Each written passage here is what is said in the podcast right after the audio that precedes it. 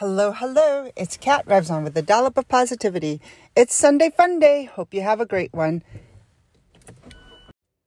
Just to give you an idea, uh, if you've been following my fuel economy of the Mazda CX5 2020, uh, I'm at 21.1 now. Awesome, right? Oh gosh, why are there flies all over me? Just kidding. They just, I don't know, something fell off of me. I'm just rambling. I'm off to work. I hope you all have a Sunday fun day.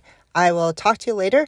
If you have something to share, like good music, new music, you know where to find me. Dollop of Positivity's Facebook page. You can call me, text me. You know how to find me. P.S. Pop up bagels every Wednesday, 11 a.m.